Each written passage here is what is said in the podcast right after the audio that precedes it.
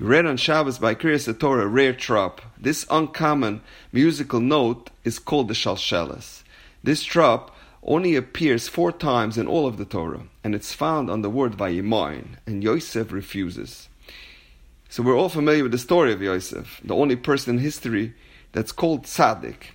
Why was he coronated with this title Yosef HaTzaddik? So we know the story is that after his brothers sold him into slavery, he ends up in the house of the immoral, promiscuous wife of Potiphar. And she continuously tries all different types of methods and tactics to seduce him. And the Torah testifies, Vayimayin. And Yosef continuously rejects her, and he would not succumb to her advances. However, says the Gemara, um, one day Aishes Potiphar and Yosef are finally alone in the house, and Yosef felt that he could not resist her attempts anymore, and his resolve was about to break. And he was on the verge of surrender, and suddenly the Gemara says he saw the mus, the yukno shel aviv. He saw a reflection of his father's image, and that gave him the courage to withstand his desires and his temptations. And the question is, what is it about his father's image that gave him the strength and the courage to withstand her relentless attacks? If you think about it, there was nothing really to hold him back. He was abandoned by his family, sold into slavery by his own brothers, a 17 year old kid in a foreign, immoral, decadent country. No one would have ever held him accountable for his actions. No one would have ever known there were no cameras, no internet, no social media. This wouldn't even affect the ability of any of his family members of getting into Brisk or BJJ. So, what ultimately gave him the resolve to resist? What gave him the strength to say Vayimayin? And I refuse with the emphasis of a Shalsheles. So, I'd like to share with you a beautiful explanation from the Shem MiShmuel. But first, I'd like to preface an idea from the Ohr HaChaim HaKadosh. So we know that the shalsheles is shaped like a chain. It connects to something that preceded it. So let's look back to the previous time when the Torah mentions the word Vayimayin.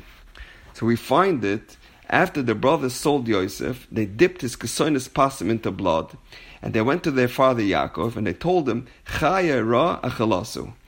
A wild beast devoured him. Yaakov immediately plunges into a state of grief and despair.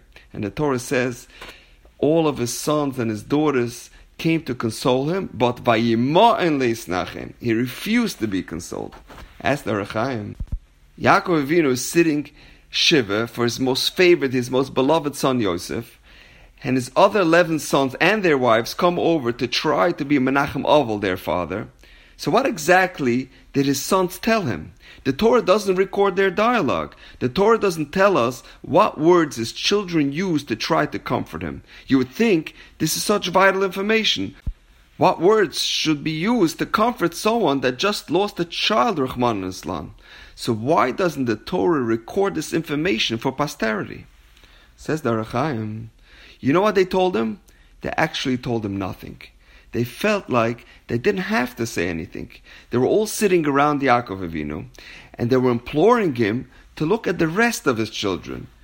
Look, we're all following your Torah values and your ideals. We're all flourishing. We're all successful. We're all thriving. What they were implying was, Yosef has abandoned the path of Yiddishkeit. But look around. Eleven of your children are doing great. One child is OTD. Eleven out of twelve that's not a bad percentage. But Yaakov wouldn't hear of it. They say in business, you're only as strong as your weakest link. As a parent, you're only as happy as your least happy child. So Yaakov told them, You're claiming Torah of Torah of Yosef. Yosef has lost his way. He's somewhere far away from Torah and mitzvahs. However, I refuse to believe that he's not spiritually alive. I still have the confidence and the trust in him that he has not abandoned our principles and our morals. Says the Shem MiShmuel, the two Vayimains are intrinsically linked. You know what gave Yosef the strength to conquer his desires and the courage to say Vayimain? I refuse to give in. The previous Vayimain, Vayimain leisnachem. Yosef felt the trust and the confidence his father had in him. And when you have a father that doesn't stop believing in you, you never stop believing in yourself. That awareness and knowledge that his father Yaakov hasn't given up hope on him gave Yosef the courage to overcome his challenges. The Vayema'in of Yaakov enabled and empowered the Vayema'in of Yosef. And now we know. Have a wonderful day.